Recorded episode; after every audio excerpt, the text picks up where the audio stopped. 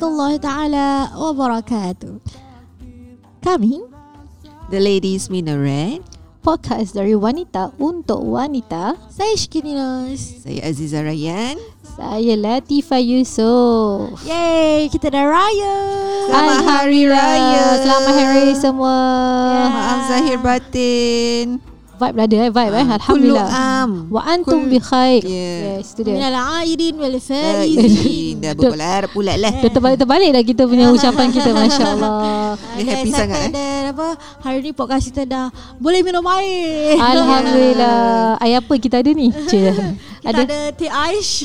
Teh Aish Oh Masya Allah Yes Teh Aish Terus sampai kepada Hari Raya Teh Aish ni eh ha, daripada, puasa, daripada puasa hingga ke raya hmm. Ui sedapnya Okay Okey, kita podcast dulu nanti kita boleh nanti kita boleh minum, kita boleh menjamu selera. Zah raya masak apa ni Zah? uh, Saya biasa bawa makuk tingkat Untuk ambil lauk daripada mak dan bapa Masya-Allah. Terus saya mengaku apa lauk? Apa lauk tu? Oh kalau tradisi family saya ada lauk sapit lah Sapit ayam Oh, ah. ya. Apa tu? Ah, Dengar dia ini dah sedap, eh? ini makanan Dengar, orang saya boy. tak faham. ah, ini makanan orang boyan lah namanya. Dia macam lauk ayam tu dia masak sapit, dia macam rendang tapi namanya sapit lah itulah. Dia punya cara masak dia, sama. Bukan sepit-sepit. Jadi bukan bu- bukan. bukan sam- bukan kuih sampit bukan. Ah, Bukan. Ah, Okey. yes. Zah Aziza, raya masak apa? uh, Saya uh, memang kali ni memang saya masak Memang masak lah Kali ni memang semua uh, orang-orang tua macam di uh, saya diamanahkan untuk uh, rumah saya tu jadi rumah yang masak. Lepas tu saya lah yang akan kena hantar kat rumah-rumah orang tu. Masya Allah. sweet. Ya, ah, Masya-Allah. Uh, tapi taklah semua lauk kan ya Allah. Nervous betul. Ayolah, Kalau apa semua lauk, lauk. apa lauknya? Uh, InsyaAllah rendang. Rendang, Ah, ayam, daging. Rendang daging. Hmm, wah. Ah, lemak lodeh. Ah, Ah. lodeh kan dapat lodeh. Ya. Udang rempah. Ah, saya stop situ, situ dululah.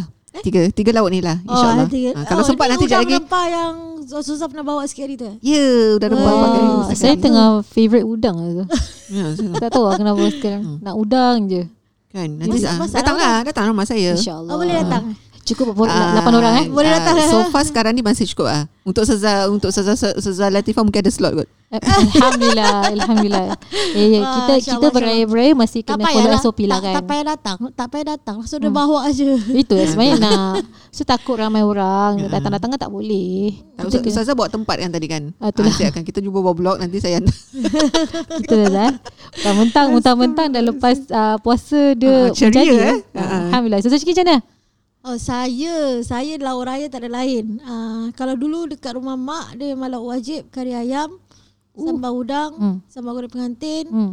Rendang daging Ui banyak oh. Sate goreng. Hmm. ah. Tapi kalau saya masak Saya pilih lauk yang senang untuk dimasak saja. Apa tu? Kari ayam dengan sambal udang. Dua Udang- je. Udang mesti ada eh? Ah, Mesti ada Mesti Masya ada. Allah. Uh, Sate goreng tu yang favourite tu eh? Itulah Sedapnya. Okay lah okay lah. Hai Tu memang pagi-pagi raya ni. Saya cuma kat rumah tak ada sate Tapi kuah sate ada. Oh ya? Ah, Kenapa Jadi sate kuah sate makan dengan kuah ketupat lah? Ah makan ketupat, makan yang lain lah. Dia yang ada lauk daging uh, kicap.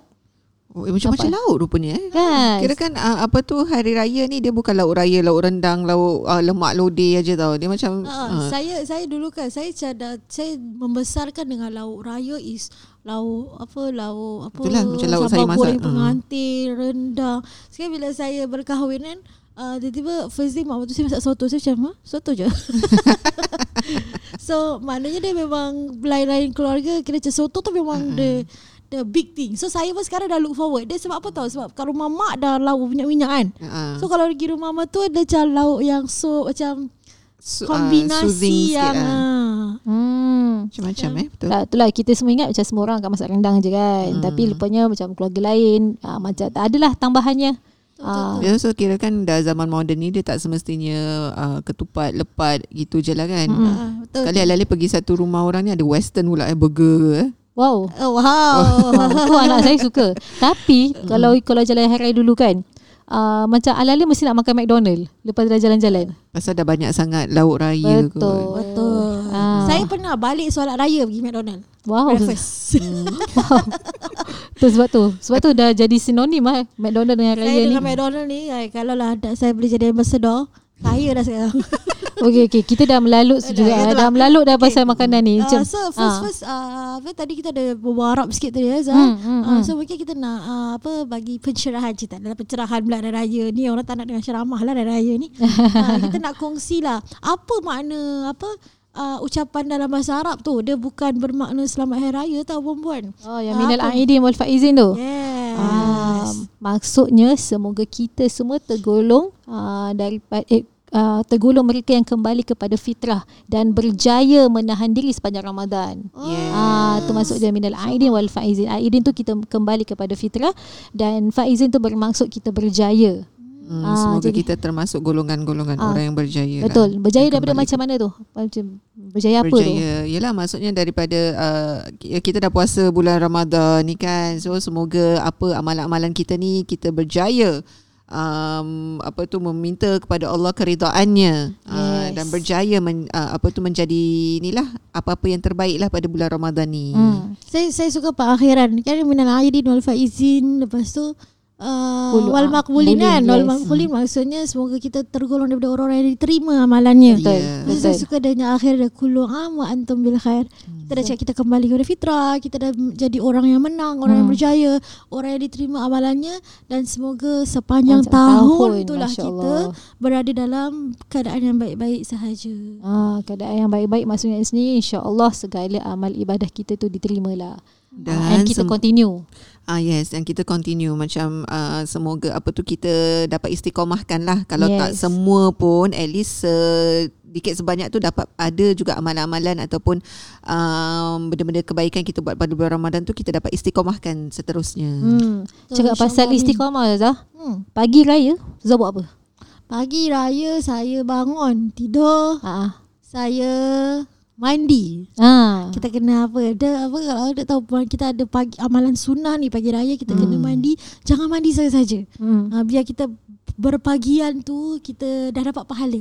Pahala apa? Pahala sunnah. So ada Hmm. mandi raya. So kita mandilah macam kita mandi uh, mandi hadas. Hmm. Uh, kita mandi dan kita niatkan sahaja aku mandi sunat hari raya kerana Allah Taala. Betul. Dalam hati saja, dalam toilet tak boleh sebab Allah. Yes, yes, yes. Yeah. Ah, seterusnya apa lagi kita boleh buat? Ah, kalau kita dah dah mandi, ah, Dah pakai cantik-cantik eh. Ah, dia kita kalau boleh kita kena pakai the best garment. Tak semestinya baju baru lah. Ah, the Yes. best garment. Kita tengok dalam kita punya almari tu baju yang mana yang kita rasa yang kita nak pakai nak untuk meraihkan Hmm. Syawal. Ah, so macam mana kita macam kita dah choose yang paling best kita pakai dan at the same time kita berpakai berwangi-wangian juga Hmm. selepas kita mandi. Dia disunahkan juga. Betul. Kita Hmm. kalau hari raya Aidilfitri kita sunnah makan dulu baru solat ke solat dulu baru makan? Makan. Kita makan dulu baru kita solat. Yes. Ah, so jadi maknanya kalau siapa dapat tempat eh siapa yang dapat tempat di masjid Hmm. so mana sebelum keluar at least jamah sikit lah tak Hmm, payahlah betul. makan kenyang kan Ha, at least jamah sikit untuk menunjukkan kita ni tak puasa hari tu Ya. Ah, kan kalau sehari-hari sebelumnya kita keluar Mm-mm. keluar tu maknanya kita dah dah tak makan dah tak Betul, apa lah. betul. so, simboliknya lah Jadi simbolik. pada Syawal tu kita janganlah ber, first Syawal kita janganlah berpuasa kerana itu haram haram. berpuasa, Ha, yes. dan itulah hari kemenangan kita setelah kita berpuasa selama sebulan. Jadi kita raikan ah, dengan kita makanlah dengan at the same Hmm. time kita kena selalu bertakbir. Ah, Ya, bertakbir. Sentiasa. Ah, kena sentiasa bertakbir. Dia bukan sekadar lagu hari raya sahaja yang kita nak kena happy bila dengar. Tapi kalau takbir ni kan kita selalu akan macam sayup sikit eh dengar. Betul. Bersedih eh. Ah, kenapa kadang-kadang kena bersedih bila kita dengar takbir tu? Mungkin tune dia Dia mungkin tune Dia selalunya kalau bersedih Kalau selalunya lah. Saya, saya lihat Dia bersedih apa Sebab dia, kita mengen, terkenang Orang-orang yang telah pergi Meninggalkan Hmm. kita. Betul. So macam Hari kemenangan kita ni Mereka dah tiada Lagi-lagi kalau yang baru uh, Pergi meninggalkan kita kan? Hmm, uh, So mesti macam Sedihnya lah. Ah. uh, Tu mungkin lah Mungkin terkenang. Sebab saya jarang sedih Time takbir ni Sebab saya Alhamdulillah lah Orang-orang terdekat Masih hidup lagi. Alhamdulillah. Uh, uh, saya last last year, last year ke last two years tu pak cik saya baru meninggal. Hmm. Ah tu betul-betul rasa saya dia dia, dia dah pak cik tiba-tiba teringat atuk yang dah lama meninggal. Hmm. Ah dia je ah, itulah itu pada saya lah saya tak tahu. Saya macam boleh relate juga pasal uh, arwah nenek saya meninggal lima hari sebelum hari raya. Uh, Allah. so tempat tu memang dah lama lah Waktu saya ma- 16 tahun So that time memang kita pun Terkejut lah Habis macam nenek kan Dia kan macam like The root kan Kalau pergi Yes. ziarah semua kan So Hmm. macam like first time tu First few years tu Oh memang rasa lah Memang rasa lain sangat Macam nak ceria pun Macam kita macam ter awkward, sendiri tau. Eh tak boleh ceria. Mm-mm. Macam eh rasa lain dia. Uh, So mungkin uh, Memang Memang That moment tu Memang takbir ni Macam oh dia punya sayu. Ya ampun. Memang Kan, sayu kan. sesayu-sayunya Lagi satu kan Hmm. Kalau kita tengok makna Kalau kita hayati makna takbir tu sendirilah Hmm. Kalau kita go through the experience of uh, Bulan Ramadan Lepas tu kita, uh, kita kan Bulan Ramadan kan Ujian bulan Ramadan ni kan lain sikit kan Betul. uh, Ujian dia macam Ya Allah ha, Dia macam apa tu men, men, Menusuk kalbu kan kadang Ujian bulan Ramadan ni Betul. uh, Jadi macam kita kena At the same time kita tahu Bulan Ramadan ni lah Bulan yang kita patut paling sabar gitu kan. So bila kita dah bayangkanlah kita dah jalani uh, ujian-ujian lepas tu dengan kita penuh apa tu uh, praktiskan kesabaran apa semua lalu kita dengar takbir macam Allahu akbar Allah Maha besar kan kita Hmm. kita stand in humility at that moment as a servant of Allah Subhanahu wa taala. So seseorang yang memahami dan menghayati makna dia tu Hmm. uh, mungkin dapat rasa juga kesayuannya jugalah during that moment. Betul. Itu dah level iman level lain Ustaz. Masya Allah. InsyaAllah. Hmm. Tapi betul lah bagi siapa yang dapat merasakan tu adalah nikmat yang Allah berikan lah. Hmm. Tak semua yang dapat that kind of zuk masih Yeah, zuk lagi zuk, eh. eh. That kind of feelings Yes. bila dengar takbir raya. Hmm. InsyaAllah itu Kalau satu tak dengar takbir raya tu saya rasa macam uh, something missing. Ada orang kata macam lagu raya kau tak dengar macam boring ke apa kan. Hmm, Tapi tak, bila pagi tu bila kita tengah bersiap bila nak kena buka takbir juga ah. Dia punya Hmm. vibe dia masya-Allah. Boleh memang nak pakai baju pun boleh menangis padahal uh, hari kemenangan kan tapi macam dia punya vibe bila kita dengar Allah Maha Besar kata ya Allah Allah kita hidup sampai kepada tahap ni untuk kita lalui another phase of life tau yang kita dah lalu di Ramadan sekarang kita nak lalu Syawal. Uh, so kita ya berasa macam uh, nikmatnya Allah bagi kita kehidupan ni yang kita dah go through ni and kita kena teruskan juga. Ah uh, itulah. Cakap pasal kegembiraan, cakap pasal kesayangan. Saya teringat apa tahu. Saya dulu tak faham. Uh, kenapa pagi raya kena pergi kubur?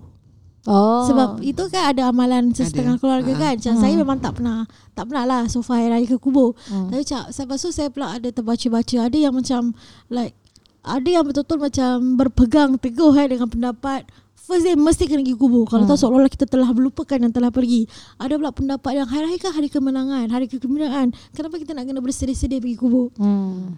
Sampai saya rasa sampai bila saya dah baca, saya dah lihat, dah makin matang, saya rasa macam it, deep- dia tak ada dia ada satu perkara yang bukan wajib, bukan berdosa, bukan Hmm. haram, bukan halal. Hmm. Kan mungkin mungkin saya akan begitu juga kalau yang pergi tu keluarga terdekat. Betul. Con, co- tak nak contoh lah. Ah, kalau pergi tu keluarga terdekat kan. Jadi kalau kita pergi keluarga terdekat agak mustahil lah untuk kita agak susah lah mungkin take times to move on lah tapi agak susah lah untuk kita menjalani pagi raya tu Betul. tanpa melihat walaupun sekadar kuburan. Hmm. Uh, mungkin orang-orang yang pergi kubur time tu rasa begitulah kan. Hmm. Uh, sebab rasa rasa kehilangan ni hanyalah mereka yang telah merasai betul. dan dapat uh, rasa seperti itu. Betul. So masing-masing lah kan.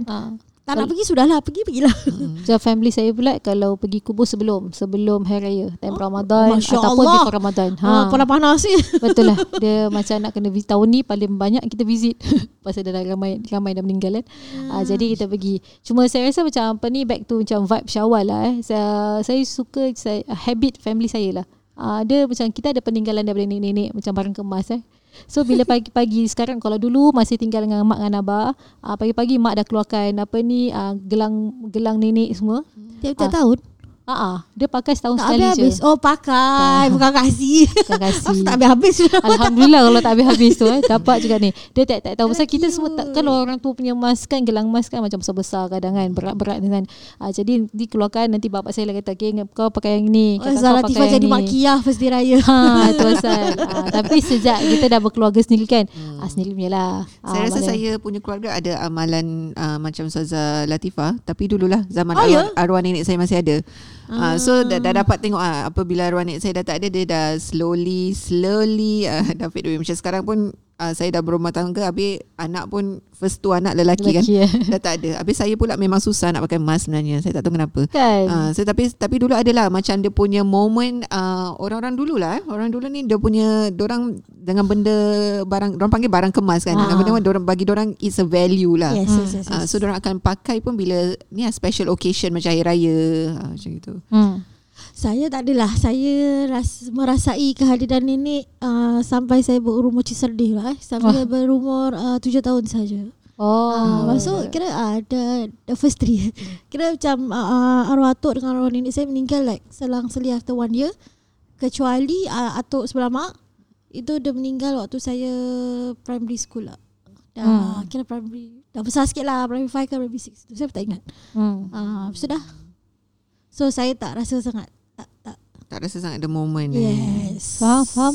Dah jadi cerita sedih pula kita. Sedih. Dia mestilah dia Ah. macam raya, dia punya feelings of This is a feeling of raya. Ah, like you want to betul. be happy but then you Yes. will think Ah. about those who are not with you. correct. Ah. And then you akan sayu. Lepas tu Betul. nanti Adalih tengok orang-orang uh, apa happy family semua datang, eh happy balik.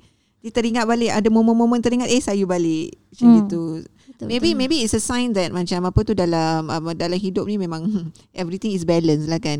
uh, kita tak boleh terlalu sedih, kita tak boleh juga terlalu gembira. Dia tak semestinya sebenarnya tak semestinya pergi kubur tu kena nangis pun. Dia setakat Alah. pergi untuk Mengenang. mengenang, uh, mengenang ataupun uh, memanglah doa memang sampai dari rumah. Tapi kalau kalau saya letaklah diri saya kalau meninggal tu siapa-siapa yang dekat betul dengan saya, mestilah saya nak itu i- nak, nak yang paling dekat. Yes. Yang paling dekat adalah kubur lah walaupun Ah. kita tahu hakikatnya dah tinggal tulang je alam tu kan. Betul. Tak kita nak kena bersihkan pusara lah. Ya. Ah, pasal dulu kan saya selalu every year pergi. Kadang-kadang saya sedih tau tengok yang apa ni pusara orang yang tak terjaga. Macam kesian. Saya sampai sampaikan one time tu uh, bapak saya uh, suruh orang bersihkan bukan keluarga kita punya kubur tapi orang lain ni pasal jadi ni lah terjaga jugalah. Dan kenapa kita buat pasal ni? Ah itulah. Mengenang hari raya ni, hari raya masya-Allah. Okay, so uh, apa apa apa Kaku kaku kaku. kaku kaku kaku. Ah, okay. Apa Ustazah? Apa Ustazah nak cakap Ustazah? Taklah tadi kita dah share tentang apa ni pengalaman uh, bukan sunah-sunah di pagi raya Ah. yang kita nak amalkan. Mm-mm. Ah tu kalau kalau kita boleh recap kita kena mandi, uh, Mandi meniat. sunyi. Mandi tu Kita- niat lah berniat. Ah, yes. Kita kena pakaian uh, pakai yang pakai yang paling the best yang kita rasa Paling cantik, di mata kita lah. Betul dan kita ber- berwangi-wangian tapi kena ingatlah kalau wanita berwangian uh, apa ni jangan terlampau strong apa tu terlampau kuat. Lepas tu kita kena makan sikit sebelum uh, solat Pergi hari raya. raya. dan kita Pergi solat raya. pergi solat raya kalau kita apa ni uh, bersama keluarga ataupun di masjid kita seandainya Kalau kita dapat solat. booking, tak Ah. dapat jangan pergi. Yes. Dan kena sepanjang hari tu kita kena sentiasa bertakbir. Ah, yes. Oh, sal lagi satu, lagi satu amalan sunnah tu, Hmm. kalau kita dapat booking di masjid untuk solat hari raya, kita cuba untuk uh, gunakan jalan yang berlainan. Oh, waktu route, pergi yes. dan waktu Hmm. balik. Betul? Yes. Walaupun kita tak jalan, walaupun kita naik kereta, cubalah jalan okey, pergi jalan sini, balik jalan sini. Ah, kalau naik Grab pun sama lah Naik Grab Ah, Kalau kat, kat Istighfar ni Satu Pasir Ris Walk Satu drive free Macam gitu Ah, boleh boleh boleh. Dia kena, sama kena lah. instruct the least- driver lah. Ah. Jalan sini, eh. Mana yang mudah ini apa ah, ini amalan sunnah kalau buat kan kita dapat pahala Yes. tak buat rugi ah, Betul betul Kita kena raih tu Kalau originnya amalan sunnah tu yang berjalan lah kan. Macam selalu kalau kita pergi Hmm, masjid kalau ah. kita jalan, tu the origin lah kan. Hmm. Amalan sunnahnya apa tu berjalan dekat apa dekat apa nama dia tu path lain lah. Pergi Ya, lain, kalau balik lain kalau juga. kalau nak experience tu bolehlah naik Grab minta dia turun dekat blok 240 lebih Tu kalau kat sini lah. Street 21 kalau Ah. kat Masjid Istighfar lah Masjid Istighfar. ah. Tapi Masjid Istighfar susah lah dapat booking Satu minit dua minit habis Betul Habis Zaz, sel, uh, selain daripada yang sunah-sunah ni apa yang selalu lazimnya kita buat lah sebagai keluarga? Zaza kalau Zaza lah. Kalau saya Ah. uh, kita, Saya rasa beruntung lah Kita Singapura ni rumah nasibnya dekat-dekat eh Betul. Tak payah tunggu seminggu baru dapat jumpa mak ayah eh. Hmm. Lepas balik pergi rumah siapa dulu Ah, betul betul. Ah, Lagi Itu rumah dis- sini dulu ke? discussion hot. Ah, Saya punya amalan keluarga adalah bersalaman lah Hmm. Bersalaman Kita cari rumah uh, Mak ayah uh, Bersalaman uh, Minta maaf Kasih duit raya uh, Makan sikit uh, So gerak pergi rumah mak mertua pula Rumah mak mertua uh, Mak mertua Ada mak mertua Punya relax sikit lah Hmm. Dia tak ada duduk Dia tak ada formal Hmm. Kalau family saya formal. Duduk lepas satu satu salam. Uh, family mertua uh, tak ada formal. Dia kira datang salam terus cakap. Oh. Ah, lepas tu dah busy sebab rumah mak mertua saya memang uh. Ramai ya. kalau tak covid lah Kalau covid kita-kita je lah eh. Ha. Ah, apa memang dah dah, dah kena jadi uh, tugas seorang menantu. bagi ke dapur lah kita kan. Ah. Yes. So dah petang sikit nanti saya patah balik rumah mak ayah saya. Sebab apa? Sebab uh, bapak saya adalah yang paling uh, sulung dalam lelaki yang berada di Singapura. Oh. Sebab yang sulung berada di Melaka. Oh. So, so selalunya selalunya selas, di luar covid uh, adik-beradik semua akan datang ke rumah bapak saya. Oh, ya. Jadi itu tempat pertemuan di pagi raya lah. Mm-mm. Uh, so nanti sesi uh, family saya memang banyak sangat banyak betul sesi bermaafan sambil bernangis-nangis. Hmm. Uh, so nanti malam tu terlalu lepas maghrib Hmm. uh, nanti dah start dah start kita round satu rumah. Wow. Macam dia round lah round cari orang. Round cari orang untuk minta maaf. Masya Allah. Uh, Cakap sama maaf ni kan Lepas tu cakap tadi Ustazah dah cakap selepas maghrib kan Usually mak, minta maaf uh, Ustazah macam mana Ustazah minta maaf actually The moment Macam tadi Ustazah Syikin Pagi eh Start pagi minta maaf eh daripada pagi sampai malam tu. Pada pagi sampai malam kan uh. Dia non-stop lah. Kalau Ustazah dah tiba Saya punya family paling relax kat je. Dia maaf dia bukan macam menangis-nangis punya. Hmm. Pasal uh, tiap-tiap hari minta maaf lah kan. Tapi saya macam kita orang punya family dia subtle lah macam relax punya. Tak, Macam mak Ah. mertua saya punya family lah. lah. Pasal mem- pasal kenapa memang macam saya juga uh, family terlampau ramai. Ah. So bila family terlampau ramai tu kadang-kadang tak ada time macam nak bersedih-sedihan. Yang penting kena ambil gambar. Itu important. yes, saya punya yes. family tradition daripada dulu sampai sekarang saya kalau beli baju berkayu-kayu. uh-uh. Ah, nak kena fotokopi semua ah, Macam langsir tak lah Langsir tak ada Dia kena fotokopi Jadi yang itu yang kita nak Pasal ah, pasal kita ada anak Zara yang ramai Yang teenagers kan Yang kita nak sama balance dengan orang lah. Jadi kita uh, uh, tetap bermaafan-maafan tapi tak ada yang sampai menangis dan sebagainya. Uh, mungkin dalam saya punya small family ada tapi dengan family bapak saya ramai-ramai tu kita sekadar salam, uh, bagi duit pada anak-anak Zara yang lain. Uh, macam itulah. Dia kira kan uh, saling maaf bermaafan ni dia dia best practice lah kan. Dia macam nak tunjukkan yang apa tu uh, because ada uh, because ada certain people yang gunakan only this moment untuk minta maaf Yes, dengan each betul. other. Tapi dia sebenarnya tak lah kan. Dia minta maaf ni is just uh, it- it's a good moment to do it on during raya pasal dia sambil kita ceria-ceria ni kita minta maaf lah dengan each other. Tapi Hmm. at the same time kita kena kan kenalah ingatkan diri kita sesama sendiri ni that minta maaf ni memang uh, jangan tunggu sampai raya lah baru baru baru kita minta maaf lah kan. Zah Aziza macam mana? Kalau saya kalau saya kalau saya kecil-kecil kan dia macam sama dengan Ustaz Zala kira kan pagi tu minta maaf. Tapi saya tengok macam sejak dah makin besar dah makin besar kan dia macam masuk je raya kan macam dia macam nak cepat-cepat minta maaf gitu. Kira kan we usually as a small family ni macam saya suami anak-anak ataupun uh, dengan mak bapak yang yang tinggal together lah uh, during that tu kita selepas solat maghrib je kita akan jumpa each other dulu. Oh, Ah, so tu uh, dia just sweet moment, intense moment pun ada jugalah kan. Pasal kadang-kadang kita tahu kita ada buat salah. Itu biasalah. uh, so intense pun ada. Uh, so yang yang yang family yang tinggal sesama tu cepat-cepat kita dah minta maaf lah. So macam yang menziarah tu memang besok ah. So saya punya family pun dia bagi kepada dua juga. Family saya yang the drama minta maaf dan nangis part. Family suami saya yang relax. Hmm. Uh, so dia semua ni lah mix combination lah. Eh. Yeah, that's how that's how asalkan kita rasa macam selesa dengan apa yang kita buat. And then kita ada that kind of atmosphere yang macam kita faham yang kita perlu minta maaf. Padahal minta maaf ni macam saya cakap lah tak perlu time hari raya tapi dia dah jadi adat lah. Dia nak Hmm. pasal mungkin uh, ada orang nak cakap lafaz maaf tu uh, bukan senang. Jadi dia ambil this moment uh, untuk dia macam uh, minta maaf jadi ada salah ke tak salah belakang kiri tapi kita mohon maaf dalam hari yang bahagia ni. Betul. And kadang-kadang minta maaf ni kan, uh, memanglah kita minta maaf kadang-kadang uh, kita minta maaf usually pasal kita tahu ada kesalahan yang kita dah buat. Mm-mm. Tapi yang hari raya punya minta maaf ni kan, ka- walaupun kita tahu kita tak ada salah, Mm-mm. kan kita just minta maaf, dia akan akan menimbulkan satu ker- kerapatan eh, kerapatan di dalam silaturahmi tau. Faham tak? Keakraban. Akar-akaraban, ah, kerapatan eh sebab tu. dia buat kita jadi rendah hati juga. Yes, uh, rendah hati, rendah diri. Hmm, hmm, hmm. Hmm, Betul tak? Saya, saya terfikir menarik juga Zah Aziza minta maaf lepas maghrib. Lepas tu saya terfikir oh patutlah saya tak pernah ada momen malam raya bersama suami. Ah, yelah. Saya ada. Saya selalu ada. Kecuali last year lah. last year, Tak, last year tak lagi masjid. Ah. Dia bukan bersama- Kembali kepada biasa. Ah, dia dia bukan sama dengan, dengan suami. Dia saya dengan selalu dengan family saya. Pasal bila bila apa ni uh, maghrib aja kita akan before maghrib sebelum buka kita akan buat tahlil dulu. Oh ya. Ah, lepas dah tu buat doa dia dah tahlil doa selamat pula. Dah doa selamat. Ah tu memang macam gitu. Terus baru kita buka yang ramai lepas tu siapkan rumah mak Pasal semua dah tinggal sini sendiri kan. Siapkan rumah mak dan baru kita balik rumah. Besok pagi jumpa lagi. Macam not enough eh.